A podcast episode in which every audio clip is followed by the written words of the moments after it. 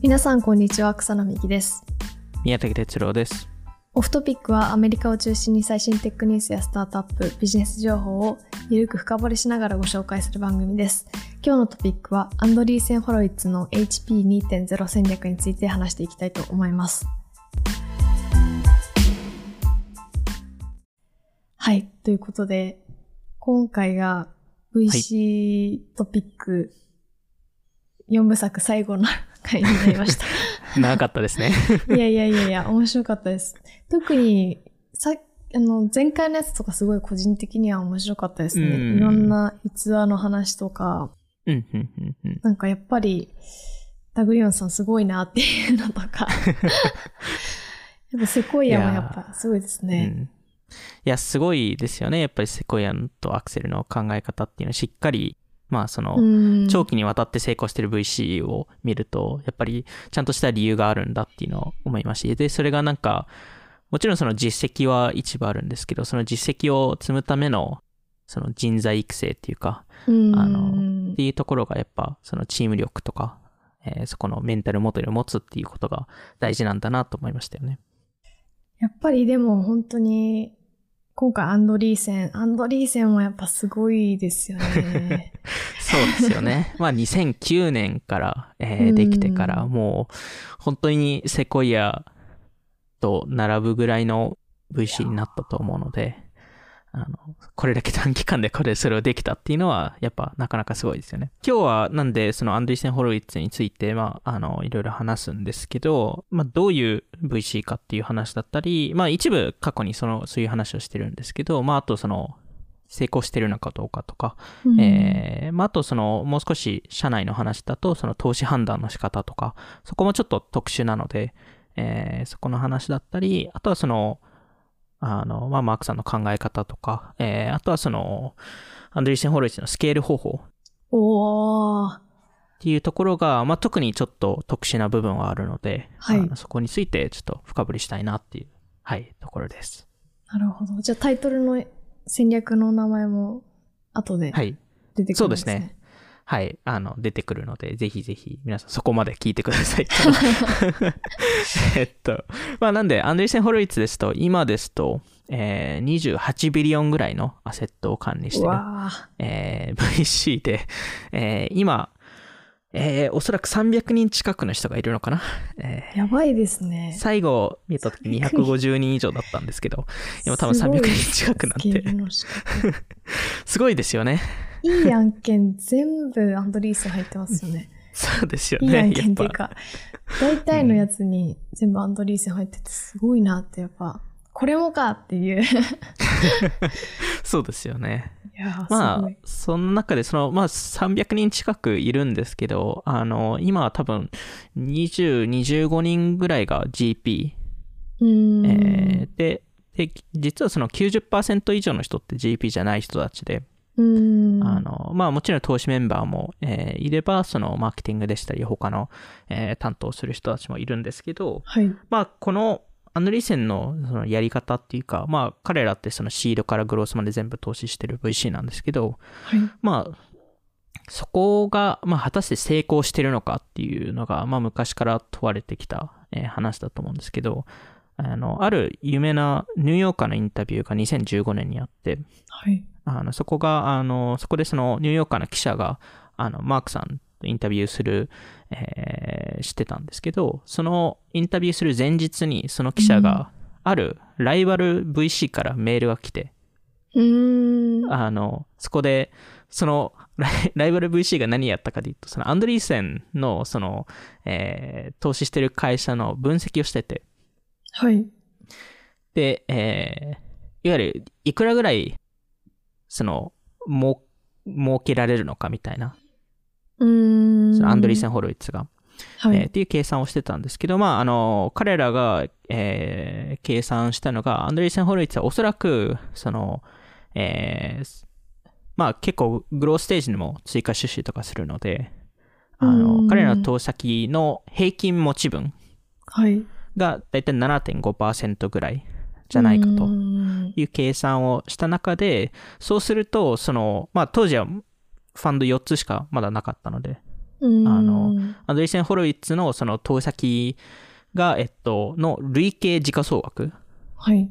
が、えっと、240ビリオンから480ビリオンぐらいにならないと、アンドリーセン・ホロイッツは5倍から10倍のパフォーマンスを出せないと。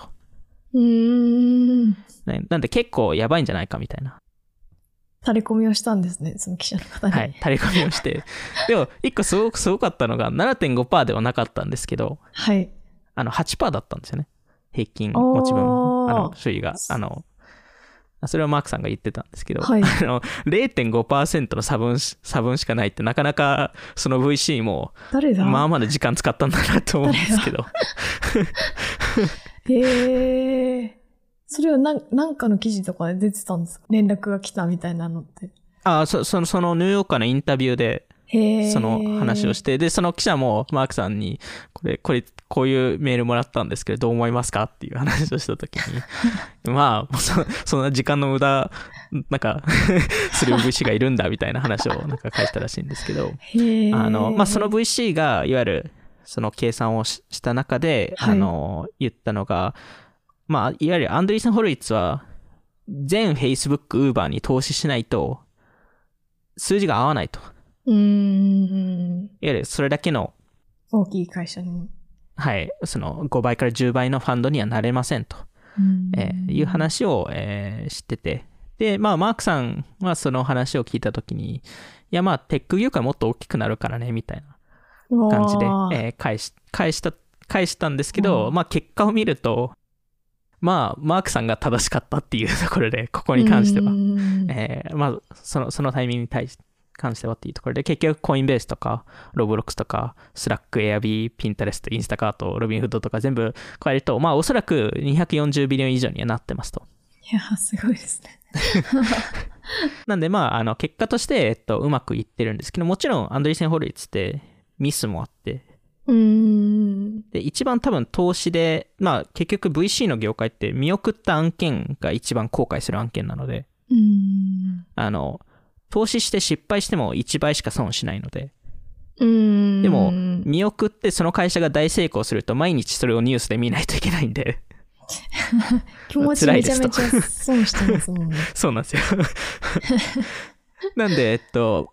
あの、おそらくアンドリーセン・ホロイツでその金額面で言うと、多分一番、あの、あの見送って後悔した案件が Uber で、ああ、え、リフトってそう、入れてまリしたっけ？フトは、はい、リフトは入れてるんですけど、その後なんですよね。あで、もともと2011年の秋、えーはい。に、えっと、アンドリーセン・ホロイツのジェフ・ジョーダンっていう方が、えうーん。まあ、アンドリーセン・ホロイツのコンシューマー向けのあの投資の担当者なんですけど、あ、はい。彼がもうめちゃくちゃ波に乗ってたタイミングで、うーん。ちょうどピンタレストとエアビーやってたタイミングで、うーん。で、いわゆる Uber のシリーズ B をリードする、えー予定だったんですよ、アンドリーセンが。で、えっと、もともとポスト300億の時価総額、300 million の時価総額で、えー入る予定だったんですけど、えーマークさんが最後の最後で、ちょっと300はってなって、うーん。で、トラビスさんをちょっと会食一緒に行って、はい。うで、220ならやりますと。ーん。刻みますね。ちょっと下げちゃったんですけど、はい。まあ、あの、噂によると、トラビスさんはそれでもやりたかったと。えー。えーまあ、それだけアンドリーセンのブランド力があったっていう話もあって、ただ、裏では実はアンドリーセンはあんまりやりやりたくなかったと。マークさんは220でやる、やるって言ったけど、それはトラビスさんがノー NG を出すと思ってたからっていう、はい。えー。なんで、その220 million のあれを出した時に、ちょっといろんな他の条件も入れてきて、それによってトラビスさんがけ結果としてノーを出したんですよね。じゃあ、アンドリーセン側はし、こう、ああ、やっと断った。ふうっていう。そうっていう噂があって、えー、あの、で、まあそのタイミングで最終的にメンロが、メンロベンチャーズが入ってきて、彼らがはい。案件をリードするんですけど、わあ。えーもちろんアンドリーセンからすると大失敗した案件で、うーん。えーまあ結果リフトに行くんですけど、で、まあちょうどそのタイミングが、あの、その案件が、あの、見送ったぐらいのタイミングでマークさんが、あの、有名なソフトウェアが世界を飲み込むっていう記事を出してるんですよね。うーなんで、まあそう、そう、そういう時期だったっていう話なんですけど、あの、まあ、あの、そういう失敗するのも正直 VC としては、あの、当たり前のことで、うん。そうです、ね。その、マークさんも言っているのが、どのトップティアの VC 見ても、一番共通として、共通項目は何かというと、えーその各自の VC のその世代を代表するスタートアップうん。の投資をほとんどミス、ミスしていると。うん。結果100%取れないんで、VC の業界って。なんで、まあそこの成功論で言うと、本当に打率って低いので、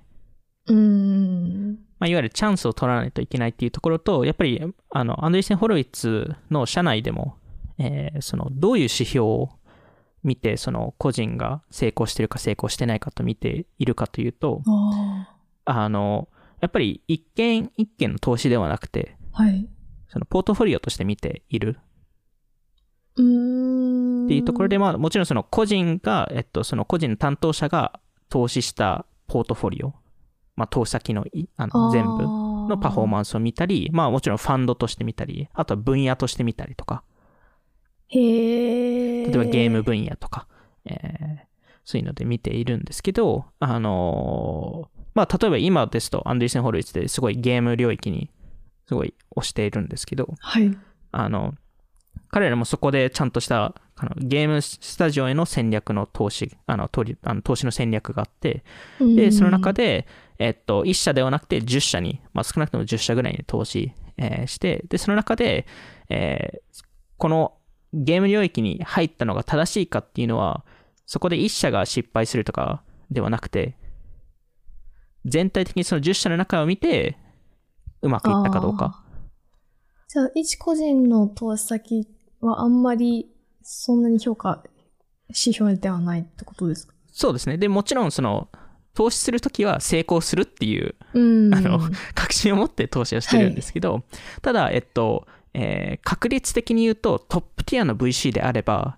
大体、えー失敗率が50%なんですよ。うーん、半分。50%の時にお金、えーお金、えっと、マイナスになりますと。はい。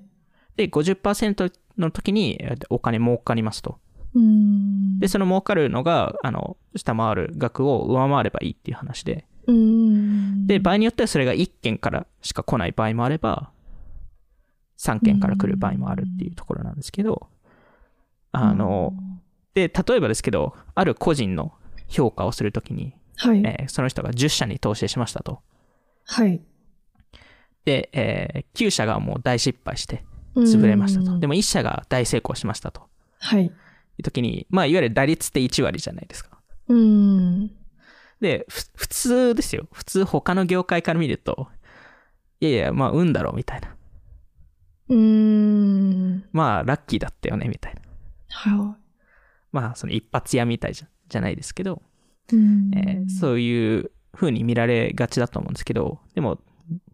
やっぱりマークさんも知ってるのは、VC ってそういうビジネスなんで、うーん。あの、その、その打率が低いのを取りに行くっていう話なので、なんで、その、その人は、それでちゃんと評価され、されるべきだと。へえ。でも、難しいですよね。やっぱ VC ってうん。長期じゃないですか。はい。で、いや、めちゃくちゃ、この会社状況やばいなって言って、3年後、4年後めちゃめちゃ成長してるみたいな、大成功、はいホームランみたいな パターンってめちゃくちゃ あるから、本当に評価難しいですけど、このうんうんエグジットした時、一社のいい、めちゃくちゃいいエグジットに対しはいて、いい評価されるっていう。そうですね。はあ。まあ、やっぱりそこは長期目線で見ないといけないっていうのは、あの、仕方ない部分はあるので、まあでも、アンドリーセン・ホルイッツ、その会社としては、あの、まあ、前回も話したように、そのサービスとか、そういうのを提供、えーいろいろしていて、それも、まあ、一個例えるとすると、あの、アマゾンと若干似たような、その考え方もあって。あの、それこそ過去、えー Web3 の会ですかね、に、えっと、Amazon のあのジェフ・ベゾスさんの Your Margin is My Opportunity っていう、えっと、話をしたと思うんですけど、まあ、いわゆるその Web3 業界のそのマージンが、あのサービスのマージンが低いっていう、えー意味合いっていうところで、まあ、アマゾンからすると、その、えーより低い値段を提供したりとか、まあ、うんマイナス赤字になる、えーことによって長期的に勝つっうーん。ていうところで、で、それは Amazon として長期的に勝つだけではなくて、もう業界を変えたんですよね。その業界のエコノミクスを変えた。うーん。もう皆さん、その競合が値段を下げるしかなかったと。そうする、そういうオプションしかなかったっていう話があるんですけど、実はアンドリーセン・ホルイツも同じことやってて、えー、で、それは、あの、彼らは、あの、コストを、まあ、赤字の覚悟の上で、いろんな人を採用して。で、えっと、まあ、マーケティングの支援とかいろんなことをやっているんですけど、まあ、それで、それによってよりいい案件が集まるあような仕組み化をしていて、で、それでやっぱり、業界自体が、VC 業界自体がやっぱり反応してて、まあ、セコイアも含めてなんですけど、あの、セコイアのダグ・リオンさんとかも、アンドリーセン・ホルイッツの影響で、セコイア自身もマーケティングの人を採用したりとか。あ。ああ。したっていうのもやっぱり言ってて初なんですね。はい。やっぱり、アンドリーセンがマーケティングっていう概念を初めて VC 業界に本当にもたらしたっていうところで。へえ。で、まあ、それを多分、あの、あの、似たようなことをやってないトップティアの VC だとベンチマークとか、あやっぱり小規模のチームのまま戦うっていうのを選んだっていうのは、それはそれですごいんですけど、あ。の、まあ、かなり他の VC さんは、そのアンドリーセンのモデルに、えーよることによって、逆にコストかかるので、人を採用しないといけないので、うーん。そこの、えっと、大変さっていうのも一個あるかなっていう、えーところで、まあ、その、アンドリーセン・ホロウィッツのモデルを批判するっていうか、まあ、その、もし、その、えー成功しない理由はい。を挙げるとすると、えー一つは、もしかしたら、そのオペレーション、オペレーションチームがそこまで効率的に動いてない。っていう声も、えーたまには出たり、えーしまして、で、もう一つが、えーやっぱりその、えー不況、ダウンマーケットのタイミングで、えーオペレーションしたことがない VC で、うん、で、えっと、三つ目が、えっと、かなり US フォーカスはい。の VC で中国とかインドのプレゼンスが低いですと。まあ、最近ちょちょっとインドとかやってますけど、うーん。まあでも、例えばセコイアとか比べると圧倒的に確、あの、セコイアチャイナみたいえな。ー弱いですと。はい。まあ、アクセルも最近、アクセルインディア、インドのあのファンドを立ち上げてましたけど、あの、やっぱりまあそこの差はあるっていうところで、まあその、例えばオペレーションチームのところで言うと、まああの、後々この HP2.0 のモデルで、えーそこら辺はちょっと話すんですけど、えーで、不況に関しては、まあ割とフェアなはんあの話かなと思って、まだあの正直そこをどう反応するかは分かってないっていうところがあって、で、うん US フォーカスもこれも戦略の一部だと思っていて、あの、これも後々ちょっと説明しますと。うんで、えっと、まあ、多分最後の、その、えー批判する声っていうか、で、これは、あの、前回、そのセコイアとかアクセルで話した、その、トランジションを経験して、してないっ。ていうところだと思っていて、今はそのマークさんとベンさんの、まあ、すぐ下に多分いるのがスコット・クーパーさんとジェフ・ジョーダンさんっていう二人なんですけど、はい。まだちょっと彼ら二人が本当にそのアンドリーセン・ホルイッツをリードするかっていうのはまだまだわからないっていうのが正直なところあって。っていうのがまあ多分アンドリーセン・ホルイッツの、えっと、まあその今までのその、なんですかね、その批判、批判するなら多分そういうところ、えーにあるんですけど、やっぱりその彼らの考え方っていうのがちょっと特殊な部分がいいろいろあるんで、そこについてちょっといろいろ話したいんですけど、まずその投資判断はい。の、えっと、やり方って、いろんな VC って多分いろんなモデルがあって、えー例えば、えーある VC だと、もう全員 OK しないといけない、うーん。えーモデルっていうのが一個ある、ありますと。はいで、えーもう一つあるのは、えー投票。うーん。えーまあ、その50杯以上なのか、あある、えーメンバーが投投票するのかとか、えーあ例えば、えー10人中4人は必要なのかとか、えーまあ、そういう投票モデルがあるのと、あとはそのトップダウン系の投資委員会、うーん。いわゆるその若手投資家が、この案件に投資したいですっていう提案をしに行って、まあ、あの、より、なんですかね、あの、上の層の人たちっていうか、あの、まあ、と、あの、上の人たちがそこの判断をするとうん。いうところと比べると、アンドリーセン・ホルイッツは実はちょっと違うモデルをやっていて、はい。えー場合によっては一番アグレッシブなモデルで、へえ。えーその、マークさんがいあの説明するにはシング、シングルトリガーモデルって呼んでるんですけど、はい。えーいわゆる、えっと、個人で判断ができるっていうモデルで、えっと、まあ、さ先ほどその20人から25人ぐらいの GP がいるっていう話をしたんですけど、はい。彼ら全員個人で判断ができるんですよ。投資するかしないかっていうのは。みんながダメって言ってもできるってことですか？いいわゆる投票がないんですよ。投投票がないし、投資委員会がないし、で、そそれをあのトップダウンから覆す権利もなくて、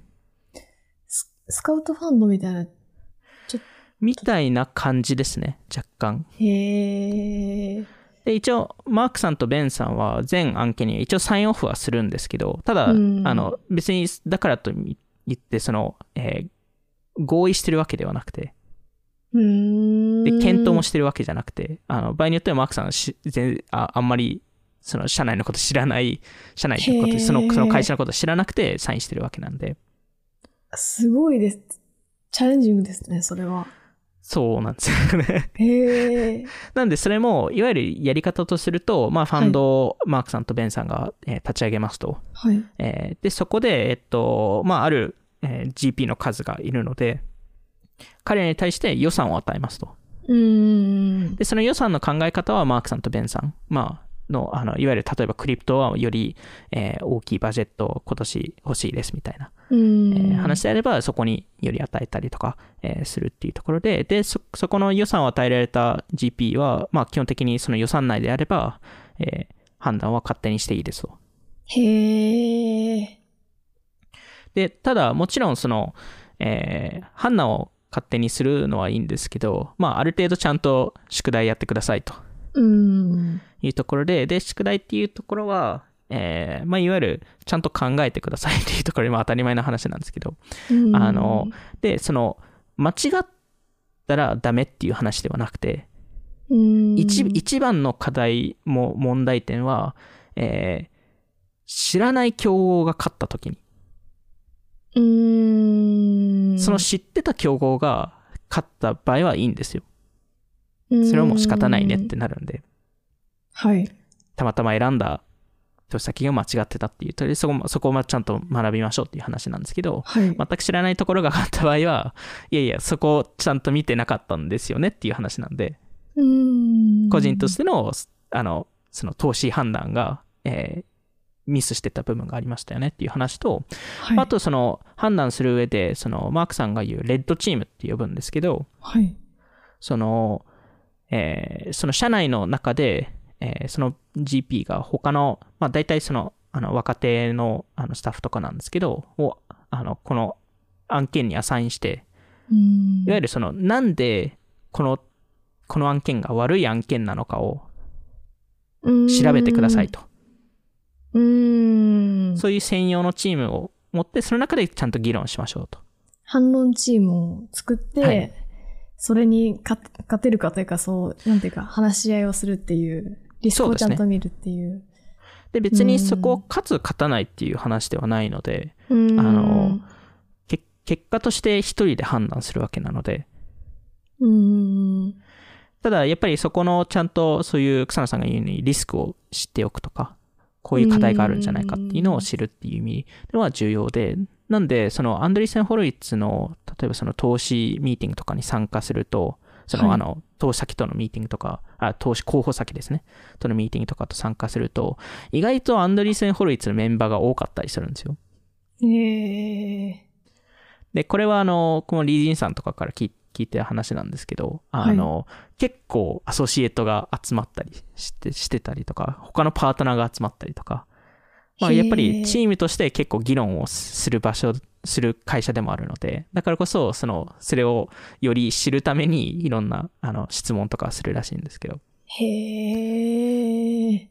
まあでもこのアプローチ自体はすごい個人的に面白いと思っていて、いわゆるそのあの、ちゃんと検討しなければいけない中で、いわゆるその、えー全員が agree しなくても、あうの、ん投資ができるっていうシステム。いいバランスですね、それ。いいそうなんですね。まあ、結構アグレッシブなバランスではあるんですけどうん、でもやっぱりその個人で判断ができると理解してるからこそ、その、相その反論チームが何かしらネガティブなことを言っても、えー今までよりも、よりそれを受け入れられる。うん。け結果自分の判断なので、いくら他の人が何言っても、自分で判断、あ投資したいって言えば投資できるわけなんで、確かに。だから逆にそのネガティブなフィードバックを受けやすくなるっていううんところもあるのと、やっぱりその今まで存在しなかった起業家とか分野とかに投資しやすくなる。うん。で、結局 VC 業界の中で、そのベンチャー業界の中で一番ヒホームラン、満塁ホームランを出しやすい案件って、そういう今までと全然違った人たちとか、全然違う分野とか、全然違う考え方の人たちの方が当たる可能性高いので、うん。そう考えると、それを、まあ、一番うまくバランスした、ちょっと、まあ、かなりアグレッシブなモデルなんですけど、うまくバランスしたモデルなのかなと思いましたね。確かに。なんか一人で決めても OK だし、でもなんかこう、よりせ責任感が出る、なんかちゃんと覚悟がひ必要だうんし、うんうん。そうなんですよね。で、やっぱりその、この判断、このやり方を考えたのも、いわゆるマークさんとベンさんが、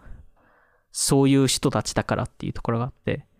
マークさんってすごいオプティミストっていうか、あの、すごい楽天主義っていうんですかね。うん人なので、すごいポジティブにいろいろ考えるんですけど、ベンさんはちゃんとあカウンターの理論を出してくれるんで、うんいわゆるマークさんにとってのレッドチーム、反論チームってベンさんなんですよ。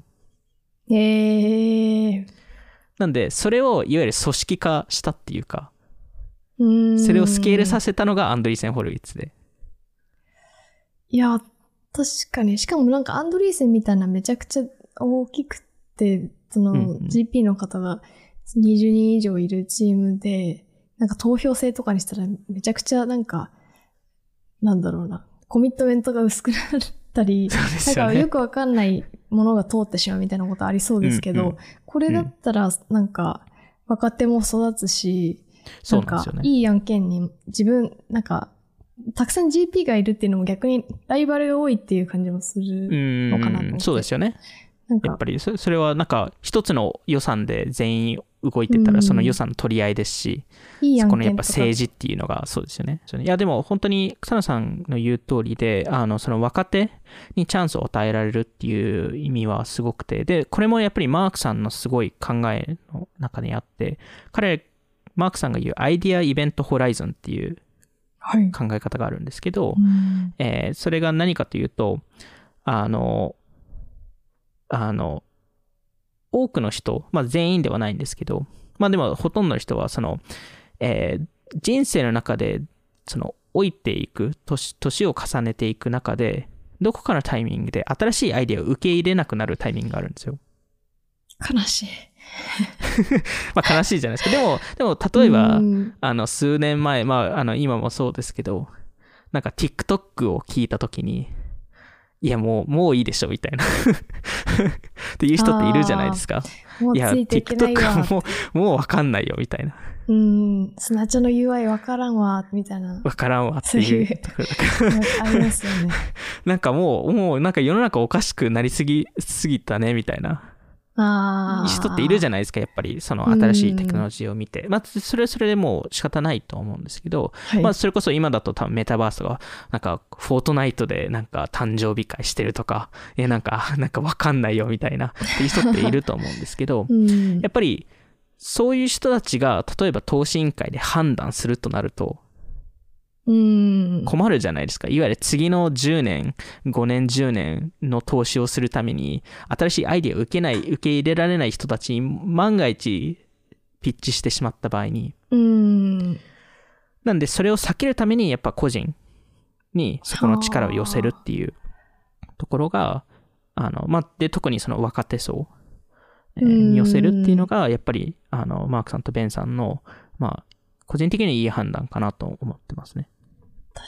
かに。若い、若さもそうですし、なんか、インクルーシブというか、その多様性みたいなところも、うん、なんか。わわからない、いや、それ、いや、女性もわかんないなとか、いや私その人種じゃないからわかんないなって言われても、うん。えってなるだけだね。なんか、そういう意味だとやっぱ個人に、これは絶対 pain だと思ってるとか、うん。なんか、確信を持ってる人に意思決定させるっていうのは大事かもしれないですね。確かにその inclusive のところってすごい大事なポイントかもしれないですよね。あうの、ん。そこの、そやっぱりその女性の目線じゃじゃない人に、えーある投資案件を出してしまうと、け判断しにくかったりすると思うので、ややっぱりそこはでも確かにあるなと思いますね。まあなんでこのアンドリーセン・ホロイッツが、まあ、これ、あの、いえ2回目ですかね、えーでも話したように、その成功した理由っていうのは、やっぱそのカウンターポジションをうまくやったりとか、えーブランディングをうまくやったりとか、まあそのインターネットテクノロジーの市場が、えー誰、誰が思ったよりも大きくなると信じてたからとか、うん。あの、まあ、あとこういう投資判断のやり方とか、えーいう話、えーですし、まあ、あの、全、あの、その、アンドリーセンのメンバーって、パートナーっていう名前をつけてたりとか、アソシエイトっていないんで、あーあ、そうだ、そうだったんですね。そうなんですよ。それあえてやってるんで、えー、それは、アソシエイトだと、会ってくれない人っているんで、まあ、アンドリーセンのアソシエイトですらやっぱ、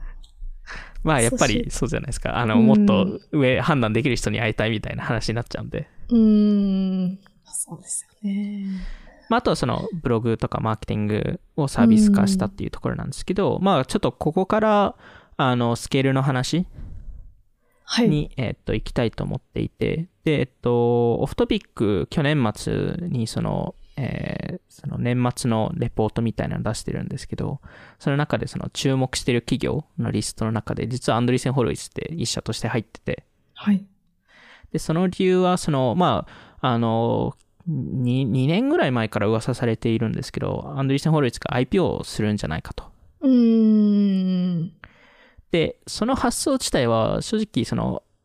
アメリカですと VC で上場しした会社って、ほぼいないのか、多分いないぐらいだと思うんですけど、うんあの、結構その P ファンドとかですと事例があって、うん。あの、ブラックストーンとか、アポロとか、えー KKR とか、えーやってたり、えーするんですけど、ちなみに実は昔、ゴールドマン・サックスも昔ずっと上場しない、上場しないってずっと言ってたんですよね。でもやったり、えーしてて。で、まあ最近ですと TPG っていう P ファンドが IPO して、えー今9、9ビリオンぐらい、9000億円ぐらいの時価総額ついてるんですけど、日本とかだとジャフコとか？そうですね、VC だと JAFCO、えーぐらいですよね。で、えっと、大体、そのアメリカですと、ちょっと日本、ジャフコさんわかんないですけど、あの、アメリカですと、その、えー、大体その、管理してるアセット、は AUM の0.1倍ぐらいが時価総額になるって言われていて、はい。なんで、えっと、あの、TPG って100 billion ぐらいのはいアセットを管理していて、まあ今9 billion ぐらいの時価総額。まあ今ちょっともうちょっと下がってるかもしれないですけど、あの、上場した時は9 billion ぐらい、えーだったので、うんまあ約0.1倍ぐらい、えーっていうところなんですけど、まあ、そう考えると、アンドリーセン・ホロウィッツって今28 billion ぐらいの AUM を抱えてるので、もし上場した場合に、まあ3000億円ぐらいのの時価総額がつくんじゃないかっていう、えー話、えーになりますと。で、えっと、まあ、この、もしアンドリーセン・ホルイスが上場したら、一個、アメリカの VC 業界で大きなことになると思っていて、はい。でそれが何かというと、今までですと、やっぱりその VC 業界の中だと、そのファンド自体にあまり意味がないと。その箱自体。VC ってどちらかというと、そのパートナーのネットワークとか、その個人ののネットワークが意味があるんで、はい。別にこのファンドが失敗しても別のファンドの名前で立ち上げればいいやっていう話なんですけど、うーんもしアンドリーセン・ホルイツが上場した場合に、はい。そのファンド自体にバリューがあるっていう話なんで、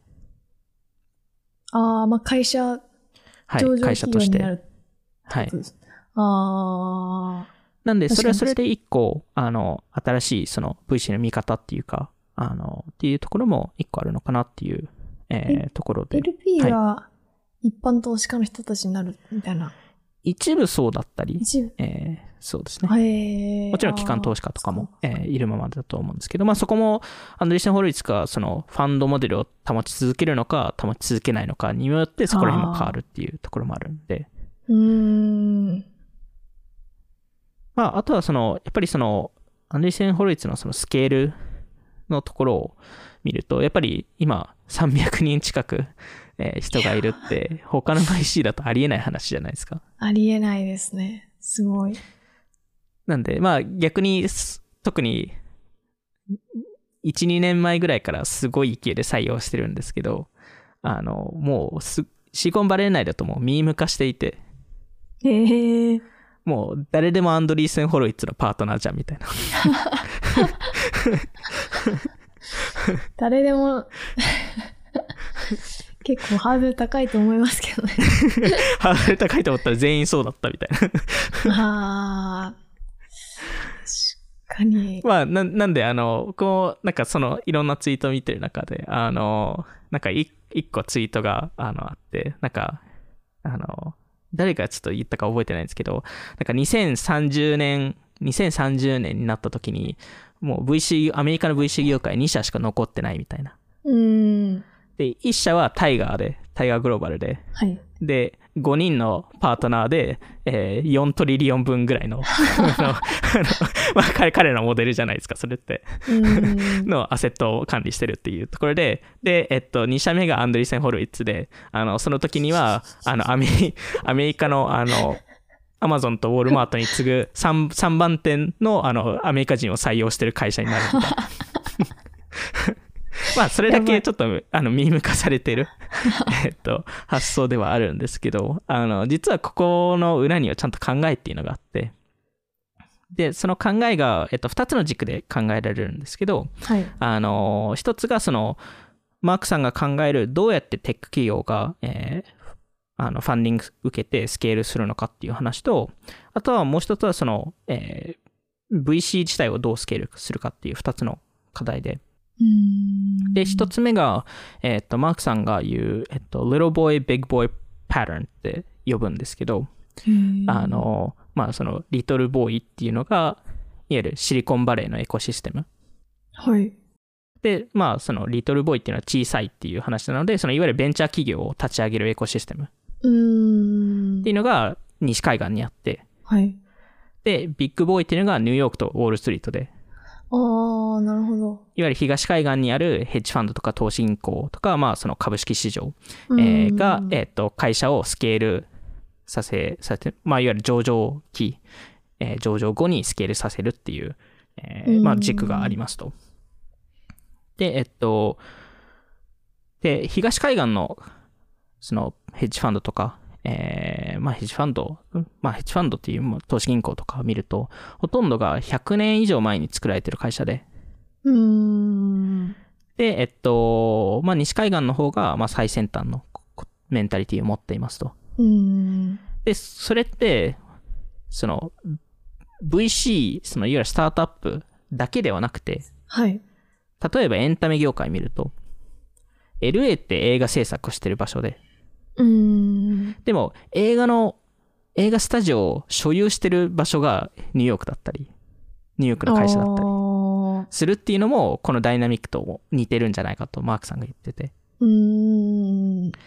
で、結局その、まあ、今はそのコロナの影響でだいぶ変わり始めてますけど、でも、やっぱりテック企業を始めるのには西海岸にスタートして。で、上場したタイミングで、なぜか、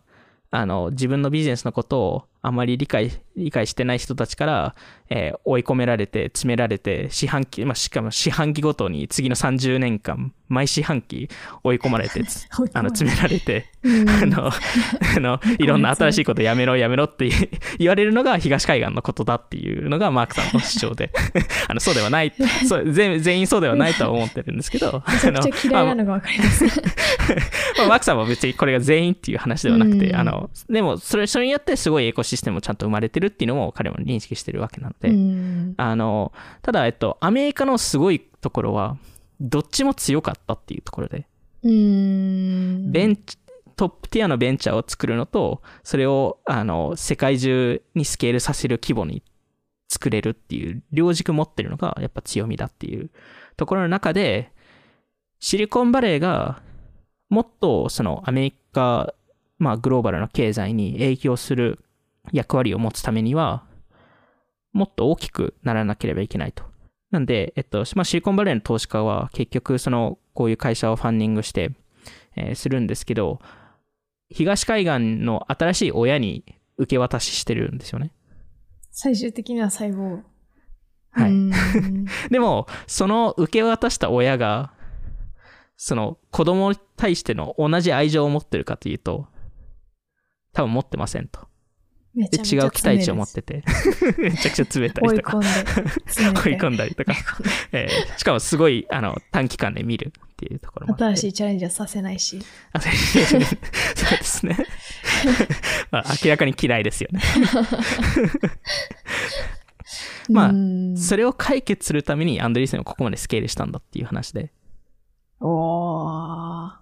で、あの、過去、えっと、去年ですかね、その VC 業界のシフトについて話したときに、タイガーグローバルとか、その P ファンドが、ヘッジファンドがダウンマーケットしてるっていう話をしたじゃないですか。はい。そのクロスオーバーファンドっていう概念が、その上場企業に投資してた人たちがシリーズ D とかレーターステージとかに、最近だとミドル、アーリーステージまで投資し始めてるうん。っていうところと同時に、VC 業界をもっとアップマーケットしないといけないっていうのがマークさんの主張で、おー。いわゆる上場企業に投資できる規模に VC がならないといけないと。じゃあなんか自分、ポートフォリオの会社がジエグジットしてからとか、もしくはテック企業の上場企業に対してもまだ投資ができるように。投資ができたり、まだ所有できたりとか。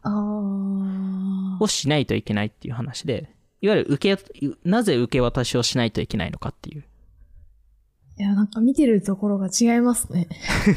すごい。一番この会社について理解してるのは VC であれば VC が所有するし続けるべきだと。うーん。それによってより長期的に考える人たちが基盤としてボードにいたりとかその株を持ってたりすることによってその会社も、えーあのちょっと赤字になったりとか成長そ四半期ごと知ってなくても長期的に成功すればいいいいっていう話で。うーん。っていうのが、まあ、だからこそ最近、まあ、よく噂にあるのが、アンドリーセン・ホロイッツがもう、自らもう上場企業に投資し始めてるっていう噂も出てるんですけど、まあ、セコイアとかも似たようなあの概念があるんですけど、あの、それがまあ一個、その、まあ、リトルボーイ、ビッグボーイ問題っていう切り口になっていて、で、もう一つ、その、マークさんがその考えるその戦略っていうのが、まあ、今回のエピソードのタイトルでもある HP2.0 戦略なんですけど、これが、まあ、いわゆるアンドリーセン・ホルイッツのモデルっていう、えーところであって、で、HP2.0 を理解する前に、まあ、当たり前ですけど、HP1.0 って何、何 ぞやっていう話なんで、はい。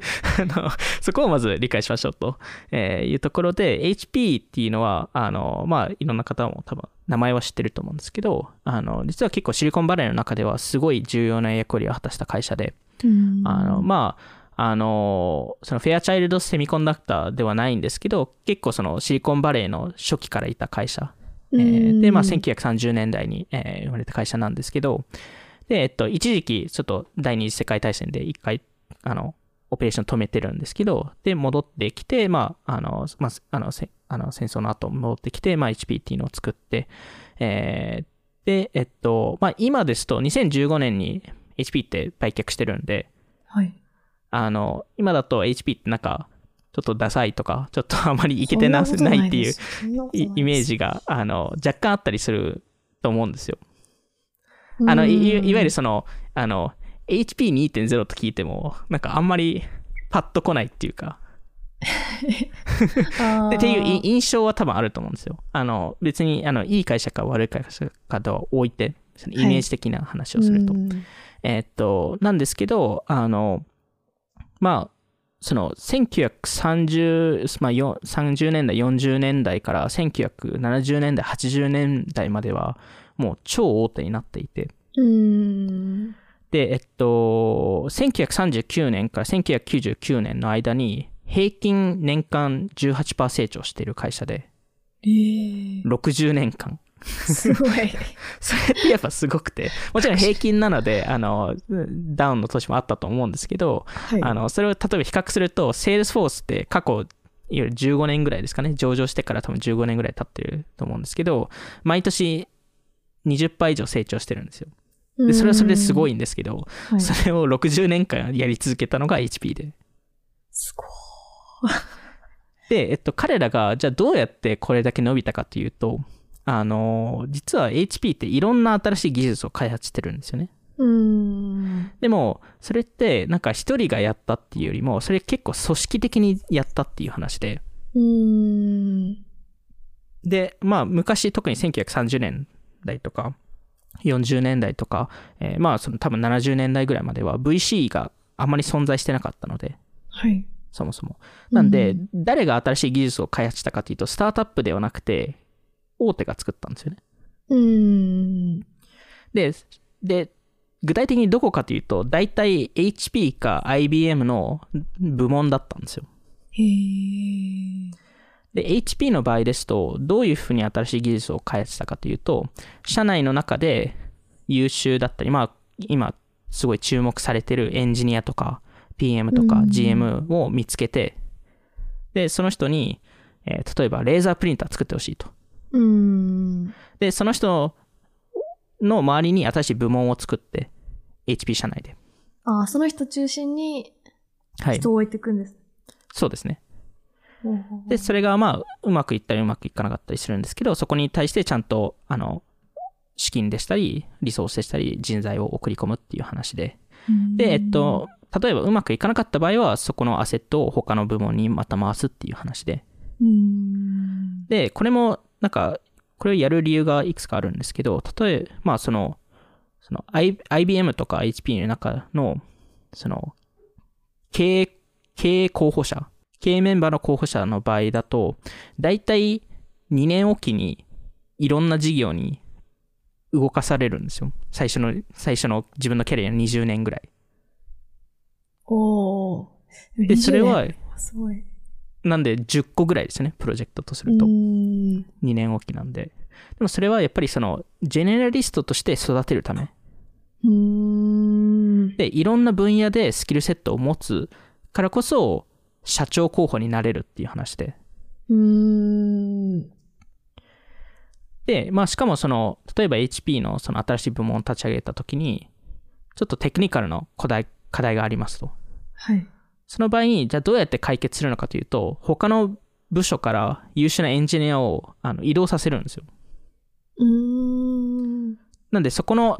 人材のアロケーションの仕方もすごい上手くて、HP が。なんで、まあすごい、えーうまくいってて、まあ特にその当時はそのスタートアップっていう概念がなかったので、基本的に皆さん一社で一生働くっていう概念だったので、ー。うん。そう、そういう場合はやっぱりその、その会社が自分のスキルの育成とか、そういう自分のことをちゃんとケアしてくくれる会社に所所属したいじゃないですか。はい。そういう意味だったら HP って結構理想的な会社だったらしくて。で、あ、の、昔、マークさんって HP でインターンしてたんで、だからこの、いろいろ内内部情報を知ってるんですけど。あの、HP の、いわゆるこの1.0のモデルっていうのは、その、いろんな部署を作る中で集権型のオフィスがあって、はい。で、そこから、いわゆるその資金のアロケーション。どこに、どこに、だあの、誰が、えっと、どのプロジェクトにより予算を寄せるかっていうところは、まあ、一個アンドリーセンの今のファンドマネージャーに渡す、その予算分散と似てると思うんですけど、でもう一つがその戦略オフィスを、うんえー持っていて、えーこれもいわゆるその次のマーケットトレンドになりそうなことうん。っていうのを予測する部署で、で、そこからいわゆる新しい部署を作ろうとか。っていうのがあるのと、あとはその、えー各部署にいわゆるそのえー人事とか、あの営業とか、マーケティングの部門を立ち上げるんですけど、ただ会社全体としての営業部隊がいて。で、ここ結構重要なポイントで、彼らの役割っていうのが、えっと、アカウントマネジメントで、はい。あの、大手との関係性を保つための部部署が出勤、その、全、全、あの、メインのオフィスにあって、はい。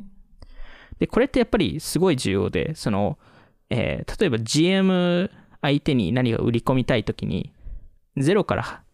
その、関係性を作るのではなくて、そこの関係性をずっと持っているのと、どういうものが過去売れたのかとか、どういうことを考えてるのかっていうのを知ってる人がいいた方が売りやすいじゃないですか、もちろんですけど。うんだからそう、そういう、あの、その、メインのオフィスっていうのが、えっと、一個ある中で、その各部署は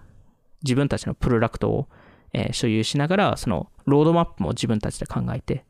えー営業部隊もマーケティングキャンペーンも自分たちでやって、人事も持って、えっと、場合によっては自分たちの会計、えー部署あの、部門もいたりして、えっと、で、結構その部署が、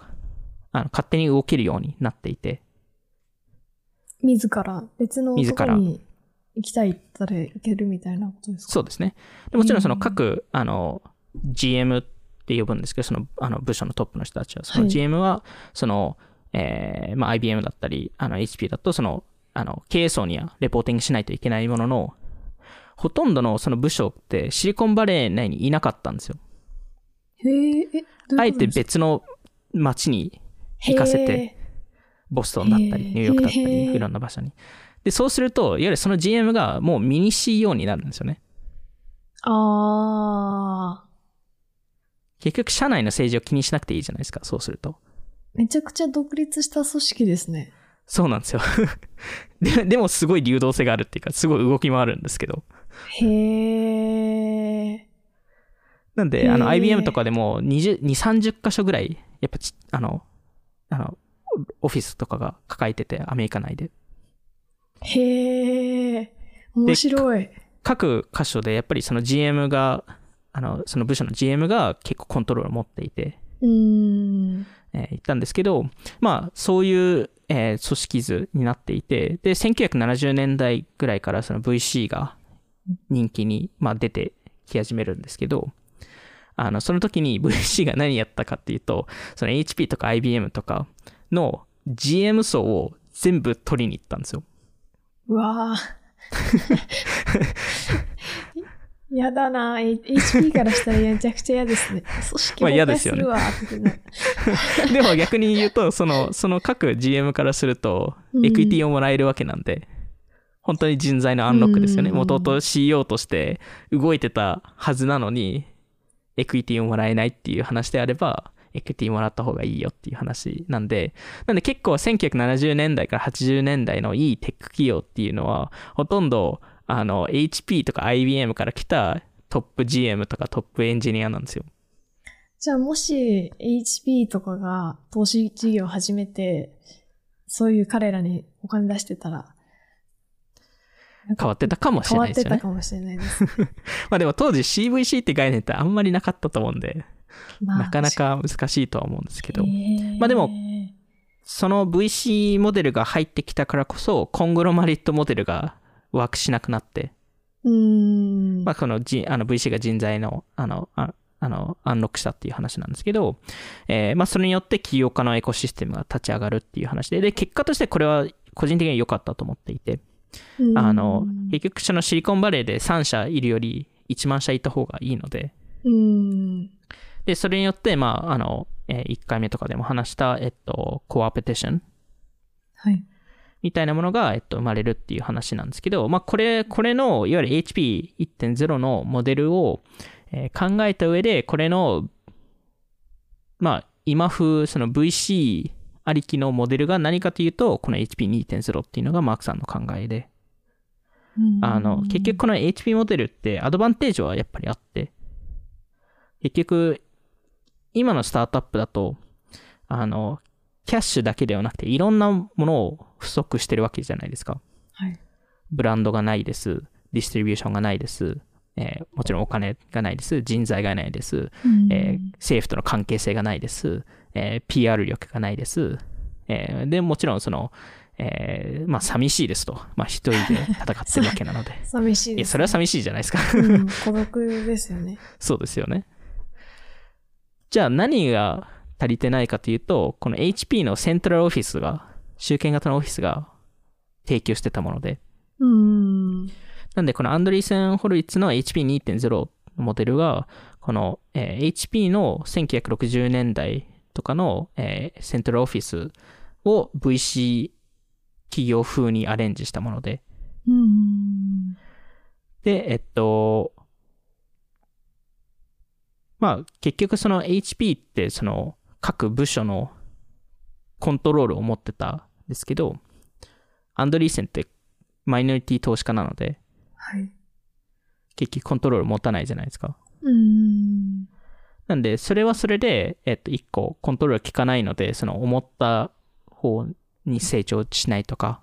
そういう課題はあるものの、うん。ただ同時にスケールがしやすくなったと。うん。いわゆる全社自分たちで管理しなくていいので、うん。なんでより多くの会社に、えー会社会社と関わることができると。はい。で、例えば今現在、えっと、ちょっと数字ももうちょっと上がったと思うんですけど、えー最後にし、えー見たときだと、えっと、アンドリーセン・ホルイッツって、その、10%以上持ってる投資先がえー250社いるんですよ。うん今、アクティブ。に動いてる投資先の中だと。はい。で、例えば HP のピーク時を見ると、もうひ、部署100個なんか抱えられるわけないので。うん。なんで、やっぱりそれと比べると圧倒的にスケールをできていると。うん。で、このマークさんとしては、この HP2.0 っていうモデルが、その、モデルのその VC の、VC ってやっぱりそのし資金のアロケーションが非常にうまいビジネス、まあトップティアの VC であれば、はい。そのイノベーションドライのドライバーとして、えーめちゃくちゃいいその資金アロケーション方法だっていうのを理解しながら、会社のス、会社をスケールさせさせるためには、そのオーバーレイじゃないですけど、その、うんえーその追加の支援っていうのが必要ですと。うん。っていうところの二軸を抱えたのがこの HP2.0 っていうモデルかなっていう。まあ、なんで、まあ、このマークさんとしてはこの HP2.0 っていうモデルを多分、えー作りながら、それをまあ、あの、よりその舞台を大きくするするための一歩として上場っていうオプションもあるのかなっていうところで、結局上場すると資金集められるので、それによってよりチームを強化できたりとか、まあその過去にも話したと思うんですけど、そのニューヨークにあるエグゼクティブブリーフィングセンセンターっていうオフィスがあって、そこですともうえー何千億円っていう売り上げを投資先のために作ってるわけなので、うん。それもいわゆる HP、HP1.0 のあのセントラルオフィスの営業部隊と同じ話じゃないですか。その大企業との関係性をアンドリーセンが持っているので、うん。そこを、そこでニーズとかを全部理解して、それでうまく投資先にパスするっていう。うん。まあそういうモデルがえっとまあやっぱりそのアンドリーセン・ホロイツの、まあ、スケールの、えー、まず仕方かなっていう、えーところですね。すごいですね。そうですね。まあ、まあその中でその一個、あのーまあ特に最近、まあウクライナとロシアの戦争っていうところもあある中で、一個その結構 VC 業界の中で、特にアメリカの VC 業界ですね、の中で議論されて、えーされ始めてる、えーっていうのが、その中国の成長と、そのアメリカのそのテックイノベーションのあり方っていう話で、はい。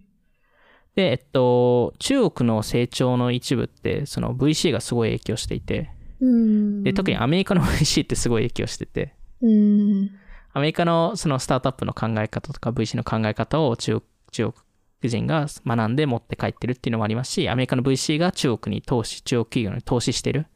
うん。えーっていうのも、まあ、両軸であったり、えーするんですけど、はいまあ、結果として、アメリカの投資家はそれで利益は得得てるんですけど、多分中国が一番ベネフィットしてて、うん。あの、まあ、だからこそ最近ですと結構そのアメリカの軍事技術とかはい。と、まあ、アメリカの軍事とシリコンバレーの関係性がより近近しくなったりとか、うん。する可能性って高くて、まあ、あの、中国、えー例えば中国の DJI テクノロジーってあるじゃないですか、あの、ドローンの。ああ、はい。あの会社って、例えばアクセルとかセコイアが株主なんで、はい。だったり、まあ、あとその、えー中国の政府って AI、うんえーに今すごい注力してるので、今200人ぐらい AI の研究者を抱えてたり、えーしますし、あとまあ中国の会社ですですと、センスタイムっていう会社があるんですけど、そこですと600人ぐらいの AI 研究者を抱えていて、うん。えーしかも結構 MIT のプロジェクトのファンディングをしたりとか、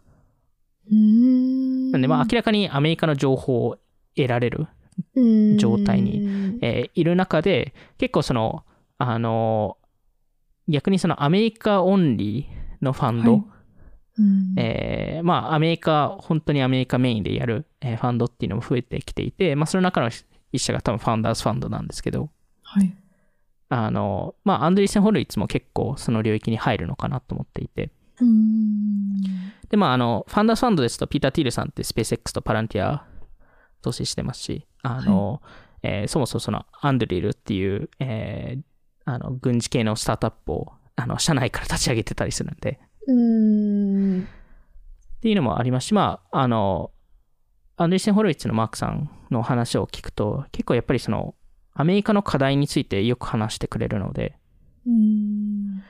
ぱりそこも、あの、やっぱりアメリカにすごいフォーカスしてるなっていうところと、あと最近、あの、草野さんも見たと思うんですけど、アンドリーセン・ホロイッツの、えっと、えーケイト・ボイルさんっていう方が、あの、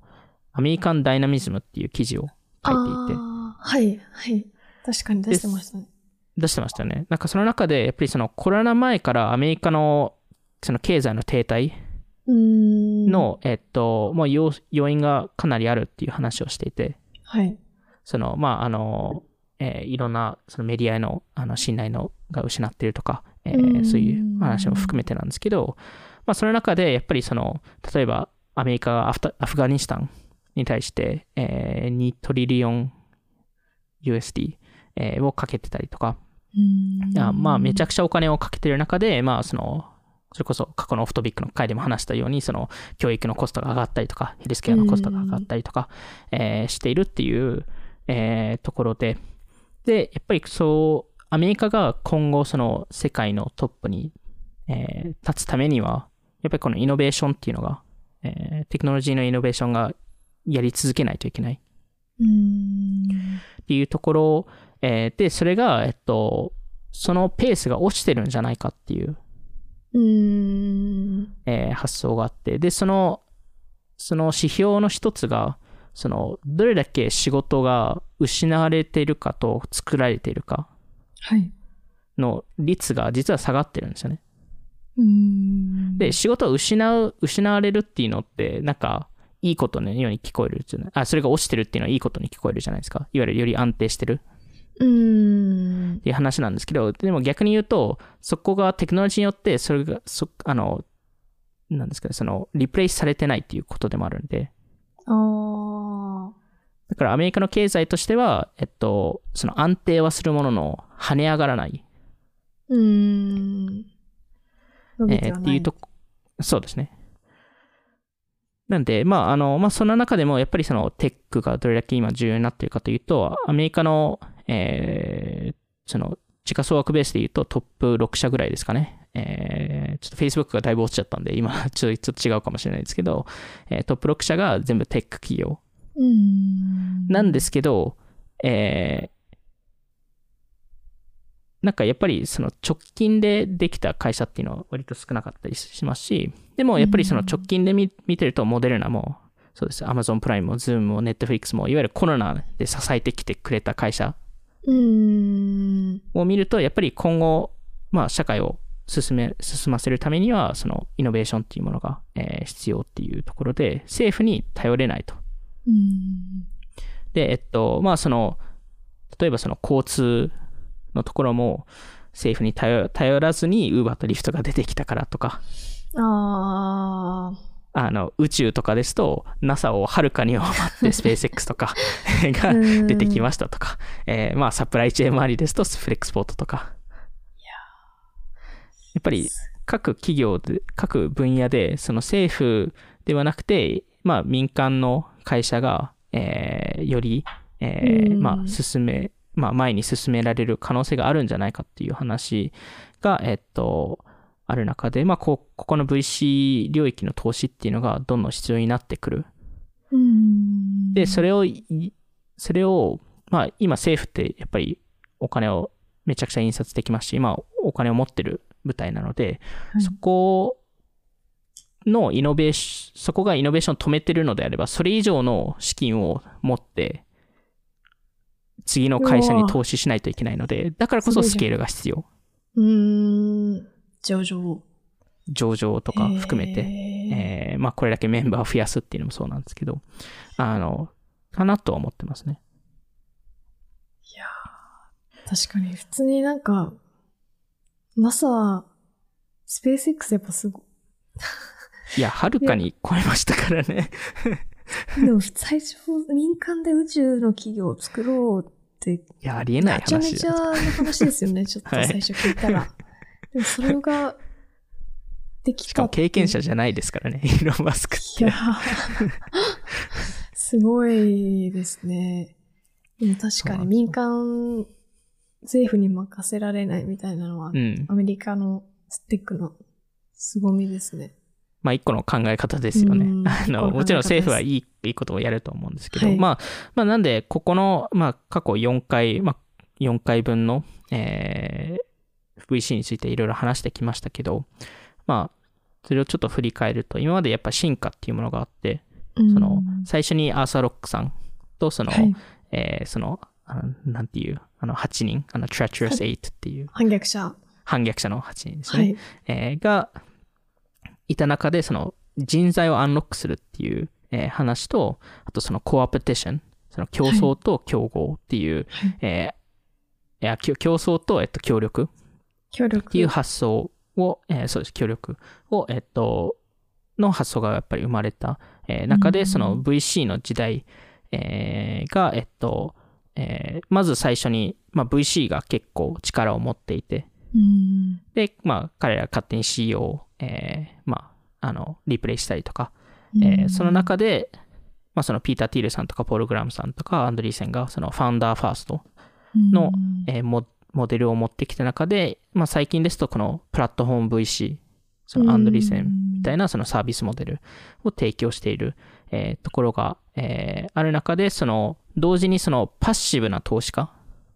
うん。そのあまり、りアクティブに動かない投資家っていうのが、えーまあ、最近だとタイガーグローバルとかがあのやってますけど昔だとユーリー・ミルナーさんっていう方が Facebook に投資した時に似たような概念があって、まあ、そこの進化も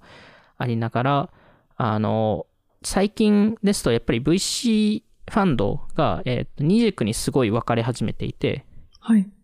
めちゃくちゃ大きくなるいわゆるスケールするかスペシャライズするかっていうもう二軸に分かれていてうん。で、け結果として、えーその、スケールするのっていろんな理由で重要で、一つは、まあ、そのアンドリーセンみたいに国のことを考えるとかそういうのもあるんですけど、まあ、もう一つの考え方はセコイアとかの、その、キングメーカーになれる、キングメーカその、いわゆる、あの、孫さんにやられたことで、あ の、一社し。かその市場で成功しないのであれば、投資家、よりお金を持っている投資家が勝者を選べる。はい。えーっていう概念も、やっぱりその、えースケールの中で、えーまあそのスケールする一環としてあって。あの、で、えっと、まあそれを今、セコイアとかアンドリーセンとかが、えーやってるわけなんですけど、で、まあ逆にそのスペシャリストですと、ソロキャピタリストとか、えーそれにメディア VC とか、まあ、あの、カテゴリーにフォーカスした VC っていうのがあるんですけど、この、なんか二軸に分かれるっていう発想って、実はなんか、新しい発想ではなくて、うん。あの、どんな業界見ても、例えば弁護士事務所を見ても、あの、えー人材派遣会社見ても、なんか、大体どの会社もそその二軸に分かれるパターンが多くて、てそれが予約、予約 VC でも、えー起き始めてるっていう、えーところでもあるっていうのが、まあ、一個ありますと。なんで、まあ、あの、あの、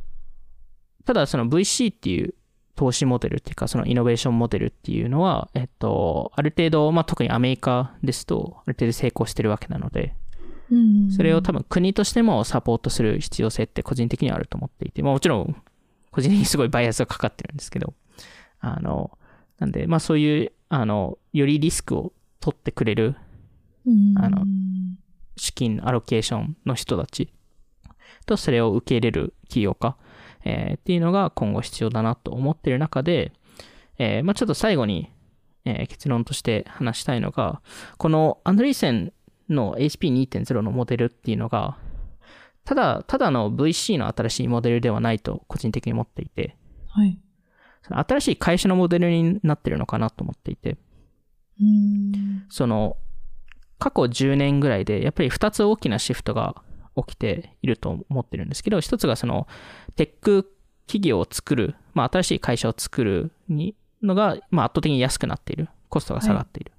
っていうところと、まあ、それによってでもあるんですけど、その競争がすごい激しくなっている中で、その成功するためには、そのブランディングとかイノベーションとかが必要になってきてますと。そう考えると、あの、そんな環境の中では、その VC 企業も、まあ、どの会社もそうなんですけど、その小さい新しいベッドを横でいっぱいするのではなくて、ベいろんなベッドするのがメインビジネスにならないといけない。うん。なんで、あの、はい。その成功するために、その新しい事業を試したりとか、はい。それそれを小さくするのではなくて、いっぱいやらないといけない。えー、っていう発想があると思っていて、で、実はこれ結構大手のテック企業がやってることで、はい。例えば Google とか見ますと、えー、Google ってその各エンジニアに、まあ、2000万から1億ぐらい払ってるわけなんですけど、はい、正直その給料が、えー、彼らのやってる仕事を見なしてるのかというと、多分そうではなくて、うんただ、どの、